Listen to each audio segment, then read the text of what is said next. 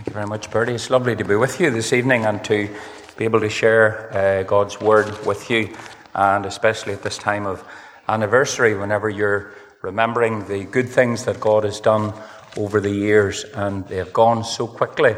I know that a number of folk here uh, who were there from the very beginning, but the vast majority I don't know really well, and that's just what happens over time. But it is wonderful to look back and to see what God has done in people's lives, and uh, many folk that we knew dearly who are now with the Lord and in heaven. And of course, it's always an investment in the kingdom of God. It's never wasted time serving the Lord. And uh, you have to decide in your life uh, what you're going to invest your life in. Uh, the Bible says, What shall it profit a man if he gain the whole world and yet lose his own soul? And so you need to decide in your life, where am I going to invest?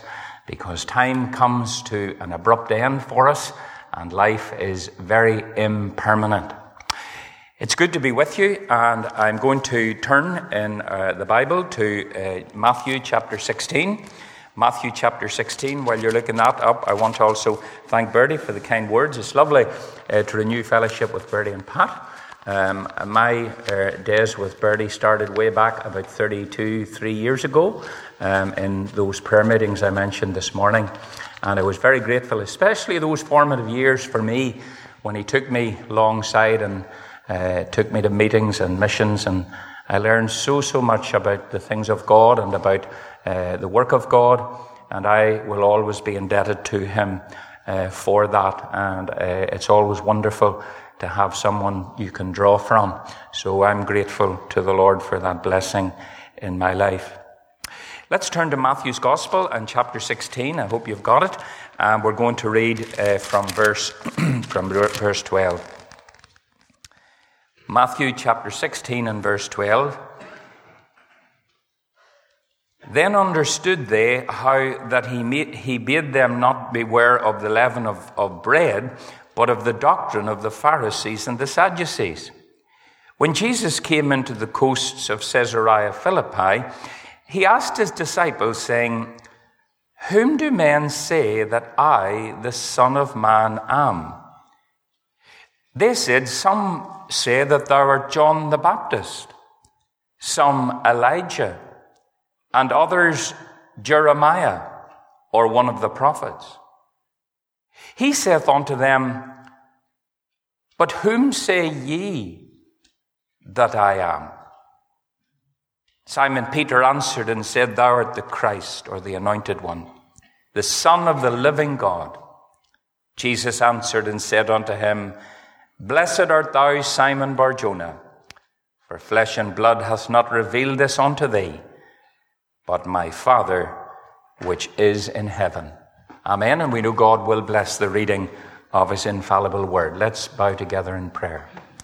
Our Heavenly Father, we thank you for the hymns, for our friends singing, and for the thoughts that have been brought to bear on our minds at this time.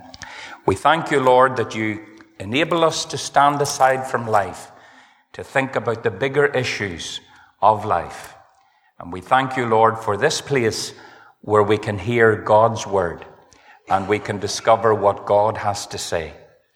So please open all our hearts, Lord. I pray again that you would put a hedge, a wall of protection round about us by your presence and your holy angels. And I pray, Lord, that you would send the Holy Spirit in power into this gathering. Please open people's hearts, Lord. Please speak to them. And may they hear the voice of Jesus calling them to saving faith in Him. I give myself to you, Lord. I pray that you would anoint me, cleanse me, and empower me by the Holy Spirit, and in all things that your great name would be lifted up and exalted. In Jesus' name, Amen.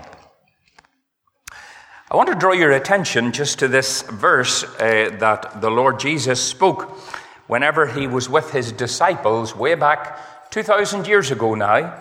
And Jesus stood there with these disciples around him, and he asked them an interesting question just as they were walking along in the sandy uh, shore. And he said to them, Who do men say that I am?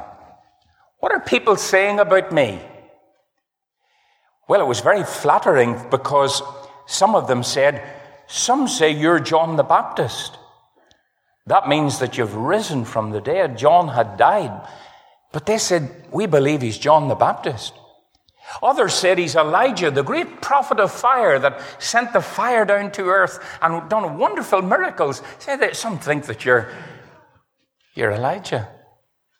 Some say you're Jeremiah because he was a, a prophet that, that preached to the people and told them as it was. He told them the truth, and he wasn't popular for it, but he told the truth. And some say you're like him. They say that you're like Jeremiah. You're not afraid of the people. Then Jesus said, But who do you say that I am? What do you think? What do you think? I simply want to ask that to you, just to widen out the question.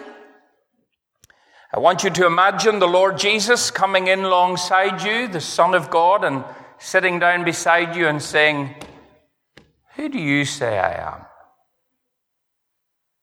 What's your answer? Maybe you have never been confronted with that question before. Maybe nobody in the journey of life has ever asked you that question that you have to respond and say, Who is Jesus Christ? I want to tell you that, first of all, there is no doubt regarding his existence. Even those who do not like Jesus and did not like what he said, those who do not acknowledge him as the Son of God, they recognize that he did literally exist. He was a man who did walk on the face of the earth in Jerusalem. He did exist. But who is he? Who is he? I want to suggest to you that there's only three answers that you can give to that question regarding this person, Jesus Christ of Nazareth, who was born in a manger through the Virgin Mary in a place called Bethlehem, who was prophesied previously by prophets in the Old Testament that he literally would be born in Bethlehem. Do you think that you could have any power over your own birth, over where you were born? Well, the prophets prophesied that he would be born and he'd be born in Bethlehem, and it did happen. Now, there are literally hundreds of prophecies, and what that simply means is that men who were moved upon by God Almighty in the Old Testament, they prophesied during their lives. They proclaimed, they wrote down what the Messiah would be like, where he would bo- where he was born, what he would do, where he would die, he would rise from the dead. I mean, it was, it was, there was hundreds of them. And you know the amazing thing? That they all came to pass. Every one of them. He literally lived. So, what I want to ask you is who do you say that he is? Well, I suggest there's three simple explanations. The first thing is that he was a deceived man. In fact, we could go further that maybe Jesus Christ was not only a deceived man, but he was mad. He was a madman. What makes you say, Alan, such an awful thing that the Lord Jesus was deceived or a madman? Because how many people have you ever met that said to you they were God? You ever met anybody said to you he was God? He didn't hold back. I mean, he told it just wherever it came up. He didn't deny it. He said, I'm God. I'm the Son of God. God sent me from heaven.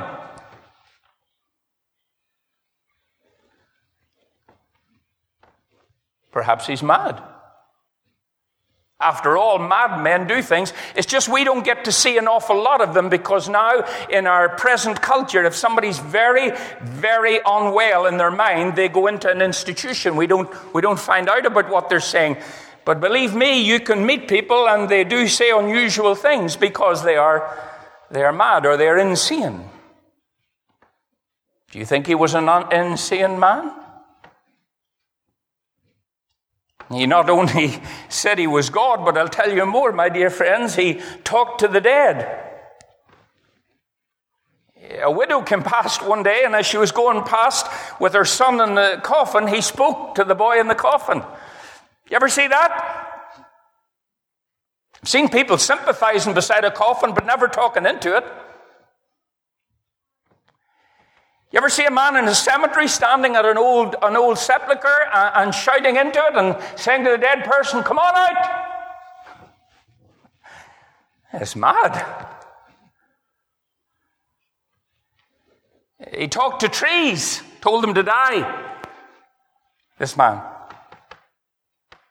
He spat on mud in his hand and rubbed it into a blind man's eyes. I mean, that, that's not what you call very normal behavior. Sure, it's not. Uh, none of that really adds up. You don't meet people doing that today, do you?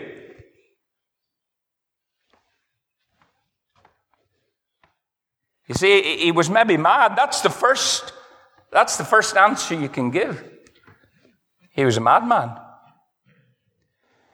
The second thing is that he was a liar. He was just a liar. He told lies. Because he didn't hold back from what he claimed. He said, I was sent from heaven. He said, before Abraham existed, who had lived hundreds and hundreds of years before, thousands, he said, before Abraham existed, he said, I was, I was there. You ever meet anybody that said to you, I was in existence over 2,000 years ago? You see, that's the conclusion. You have to either say he's a madman or else he was just a blatant liar.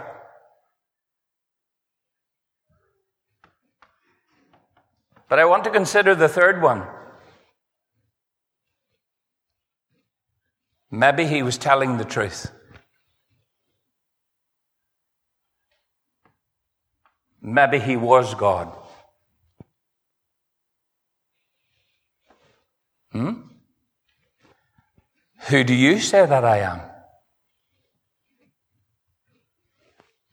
In your mind.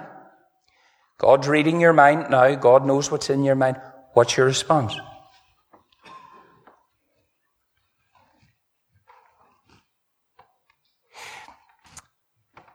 I believe that he told the truth. And I'll tell you why. I believe Jesus Christ told the truth for the simple reason that when he talked to the man at the sepulchre and he shouted, Lazarus, come forth, do you know what happened? Lazarus came forth. The man came out of the grave with the grave clothes on him, bound hand and foot, and they had to unravel, and he was alive. See, a madman can talk at a sepulchre and say what he likes, but he can't call the dead forth. But Jesus called the dead forth. It's only God can raise the dead. I believe that Jesus Christ told the honest truth because not only did he do that, but when he spoke to a tree, a fig tree, and told it to wither up and die, when the disciples came the next day, they said it was dead from the roots up, it died.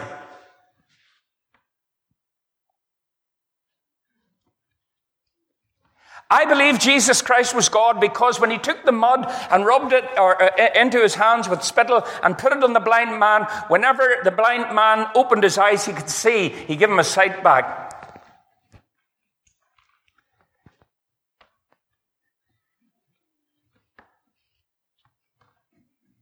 There have been many, many important people around the world over the years who have decided that eh, to prove the myth of this Christianity, to do away with this church stuff and this religion around the world, they, they, have decided we're going to go to the heart of this issue and we need to discredit this person, Jesus Christ, because he's the problem. And if we can discredit this death and this person, then, then we solve the problem. And so, so many of them.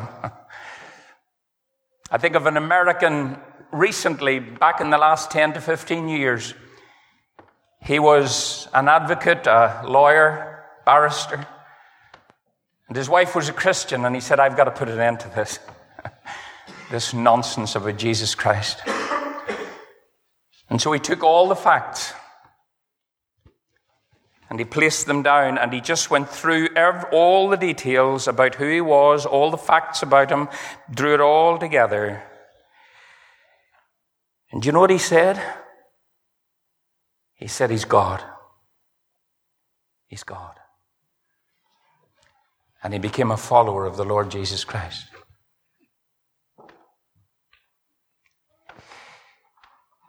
You see, the friends, the Lord Jesus Christ said he was God, but not only that, he did something very wonderful. He went to an old cross outside Jerusalem. And what happened was the Roman soldiers and the various potentates and leaders of Israel at that time, they took him and they, they whipped him and stripped him and they mocked him and laughed at him and they took this person who, who is God and they took him outside the walls, and whenever they took him, the Roman soldiers nailed him by the hands and by the feet to an old tree. And the one who had clothed the earth with water and with, with uh, grass, who clothed all the creatures of the, of the earth, he, the Creator, was stripped naked. And Jesus hung naked on the cross.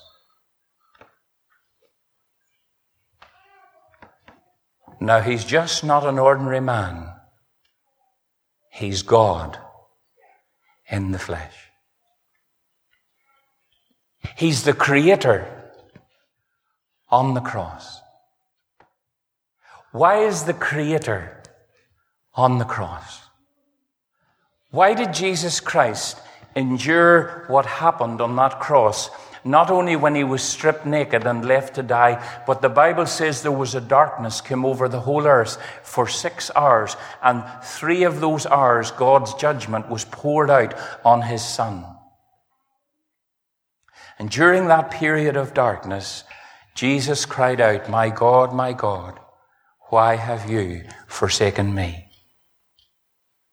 Jesus the Son was forsaken by God the Father. It had never happened. They had eternally been in existence together, but this was the first time Jesus was forsaken and he felt it and he cried out, Why have you forsaken me?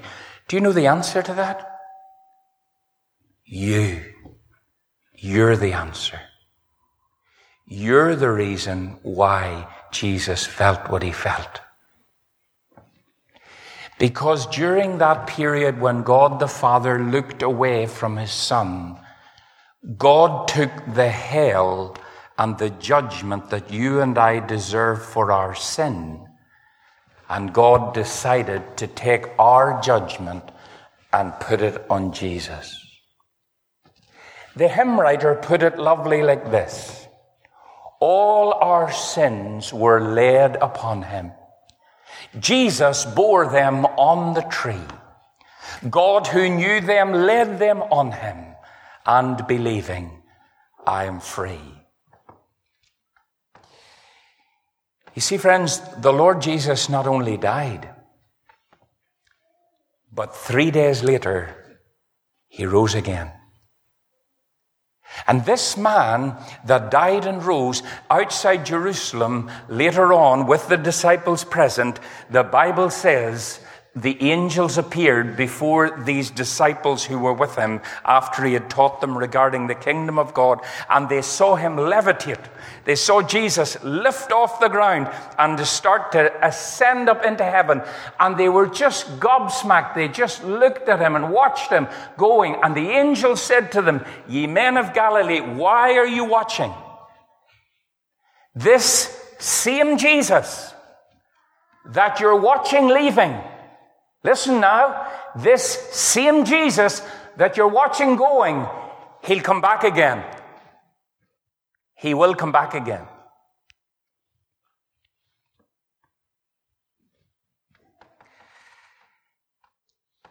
The Bible says that Christ Jesus came into the world to save sinners.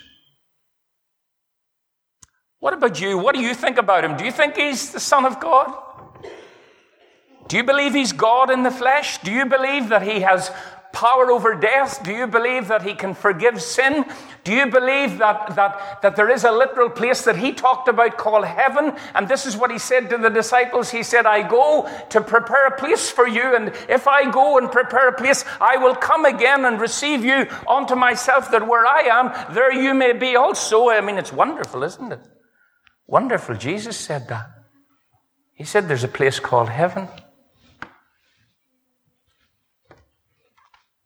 It's wonderful to have that hope. When I was 17 years of age, I was really confronted through the preaching of the gospel not far from here in a little village, Killyman, a tent mission, and the late Reverend Sam Workman was preaching. And I sat there as a 17 year old and these truths, they settled in on me.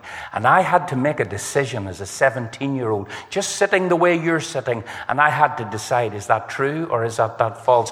Because this man, Jesus, makes claims on my life.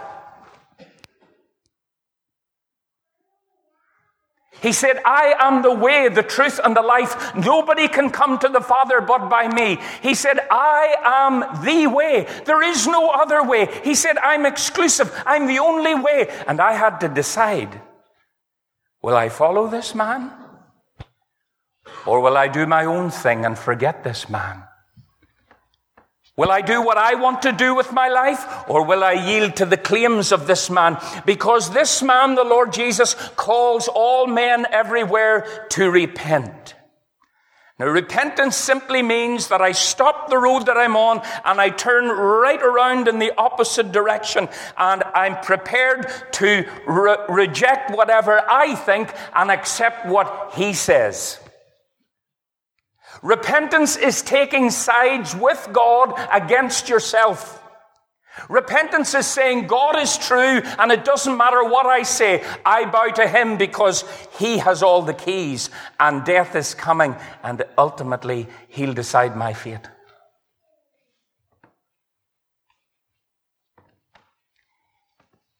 You see, John, his apostle, his friend, in Revelation talked in chapter 20 of the latter part, and this is what he said. He said he met Jesus, this is in heaven. And he saw into the end times which we're in, but he saw the very last, the judgment. All the earth, all the population of the earth, all brought before God. And this is what he said I saw the dead, small and great, stand before God, and the books were opened. And everyone was judged out of the books. Listen, my dear friend, there's a day of accountability for your life. Don't think you can live whatever way you like and get off with it. Don't think that, please. My wife goes to Tesco. I used to go when we got married. I think I'd done about four months, and after that I got so bored with it, never went back. So when she goes shopping now, I just sit in the car and I might bake or fry or freeze, but I don't care. I just sit in the car. I don't want to go to Tesco. But Tesco's now have 24 hours. There's some of them in Belfast. You can go in for a week and not come out. That's true. And you can go in and you can fill the trolleys. You just take a trolley and you pull this and pull that, and you just keep filling the trolleys and you set that on the side and get another one. Just keep filling and filling. You can do that. There's nobody will stop you. Just, just pack up the trolleys. Toilet roll, domestics, firelighters, just keep them going. You have a lorry at the door to pour it all into. You can do that. Do what you like. They give you the freedom.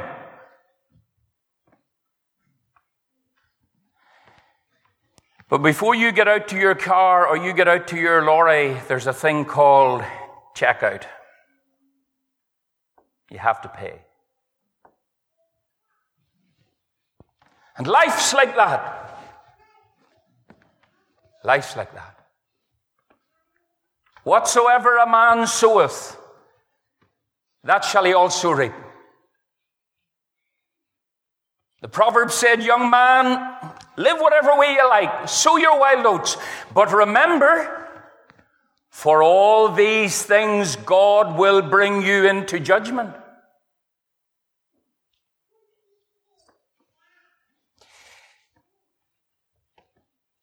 I remember being confronted by this person, Jesus Christ.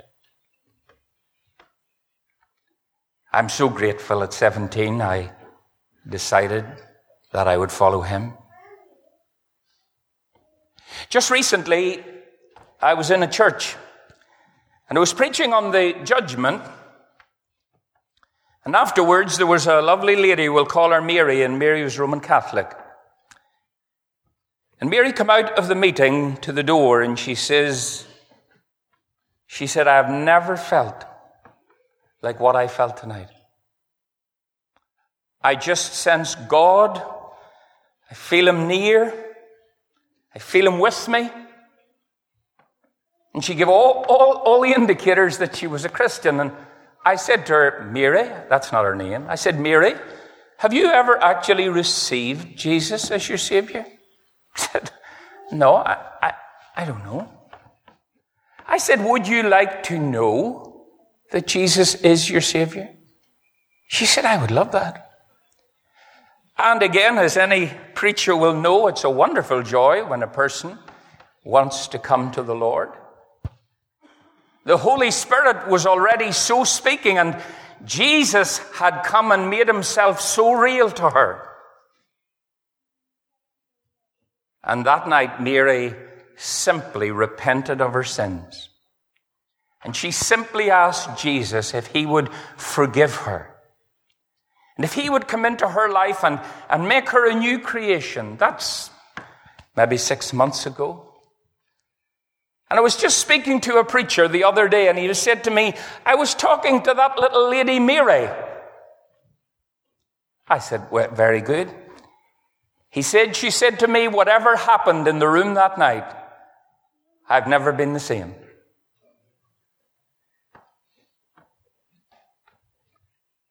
Jesus had come.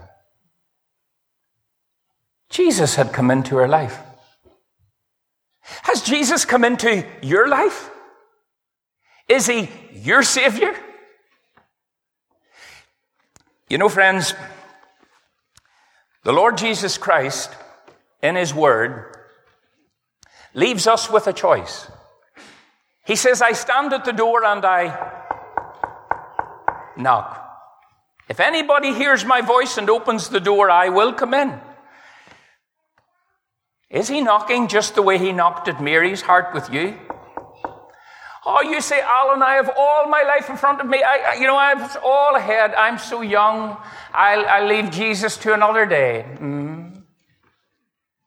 You heard about the young man who stood one day in the mirror, or at the mirror, and he was looking into it and he was combing his hair and cleaning and shaving and whatever, and suddenly the grim reaper appeared behind him. He said, I have come to take you. Oh, he said, Don't take me. I don't want to die. I'm not ready to die. Please don't take me. He said, I'm sorry, I have come to take you. He says, Oh, if you would just, if you would just give me some more time. If you would just spare me and leave me for a while. And the Grim Reaper listened for a little while and he said, Yes, I'll leave you for a time. I will come though. He said, Will you give me some warning that you're coming? Oh, yes, he said, I'll give you some warning. Oh, that's okay. As long as you give me warning. As long as you give me warning, that's okay. And so the Grim Reaper left. And he lived his life. And he got married and had a family and grew up in his career and his business. But he didn't have a lot of time for God. And one day again in the mirror, many years later, he was shaving. And the grim reaper appeared again. Oh, he was haunted and shocked, and he said, No, not you. He said, No, this time I have come. And there's no reprieve. You are coming with me now. Oh, he said, but you promised me the last time you came, you promised that you would give me a warning. He said, What are those bags under your eye? What are those wrinkles on your face? What are those grey hairs at the side? He says, I have been warning you for such a long time that I've been coming.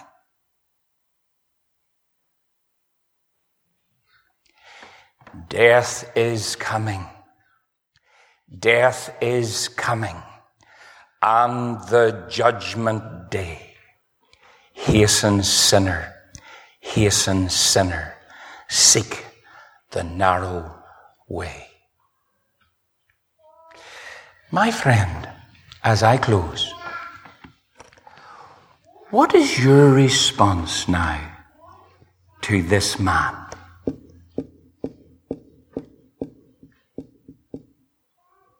What is your response? Are you like Mary tonight? And you say, I sense God speaking to me. Time has flown by. I have given my life to other things, but oh, God is speaking to me, and whatever it takes, I'll get right with God. I'll be repentant for my sin. I'll come to Him. I'll give my life to Him. Is that, is that the cry of your heart tonight? Or could it be that you're indifferent? Or perhaps, like the man at the mirror, you said, in the future, by and by, when I'm a lot older, I'll give my life to the Lord.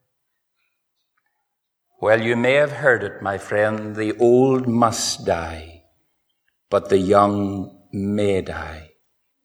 And I want to tell you that you're just the right age to die. You're just the right age to be laid in a coffin, and you're just the right age to be laid in the earth. And my Bible tells me that it is appointed unto men and women once to die, and after this, the judgment. And I exhort you with all the love I can muster in my heart that you would flee this night to the man on the middle tree. Flee to the Lord Jesus. Come to him in repentance. Come like Mary and say, Lord, I'm a sinner. I'm guilty. I have broken your laws. But Lord, you love sinners and therefore you love me. I'm sorry. I repent. I turn. One of the great comforts many people I have met over the years, including myself, in coming to Jesus, is a wonderful verse, and I trust you'll remember it as we close. The Lord says, If you seek me, you will find me. If you search for me with all your heart.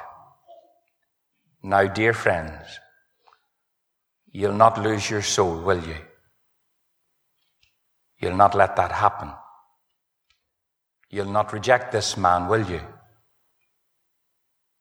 You'll not ignore what he's saying to you. Let's bow in prayer. Heavenly Father, we want to thank you for your precious word. And I pray that the Holy Spirit will take the good seed of the word and apply it to every waiting heart and I ask, Lord Jesus, that you would put your word beyond the reach of Satan, and that, Lord, fruit will come. And those tonight in this meeting who are not saved, they're not Christians, and they're not right with God, I pray this night that they will not go to sleep until they know that they belong to Jesus and they know that their soul is secure in Him. I ask it in Jesus' name. Amen.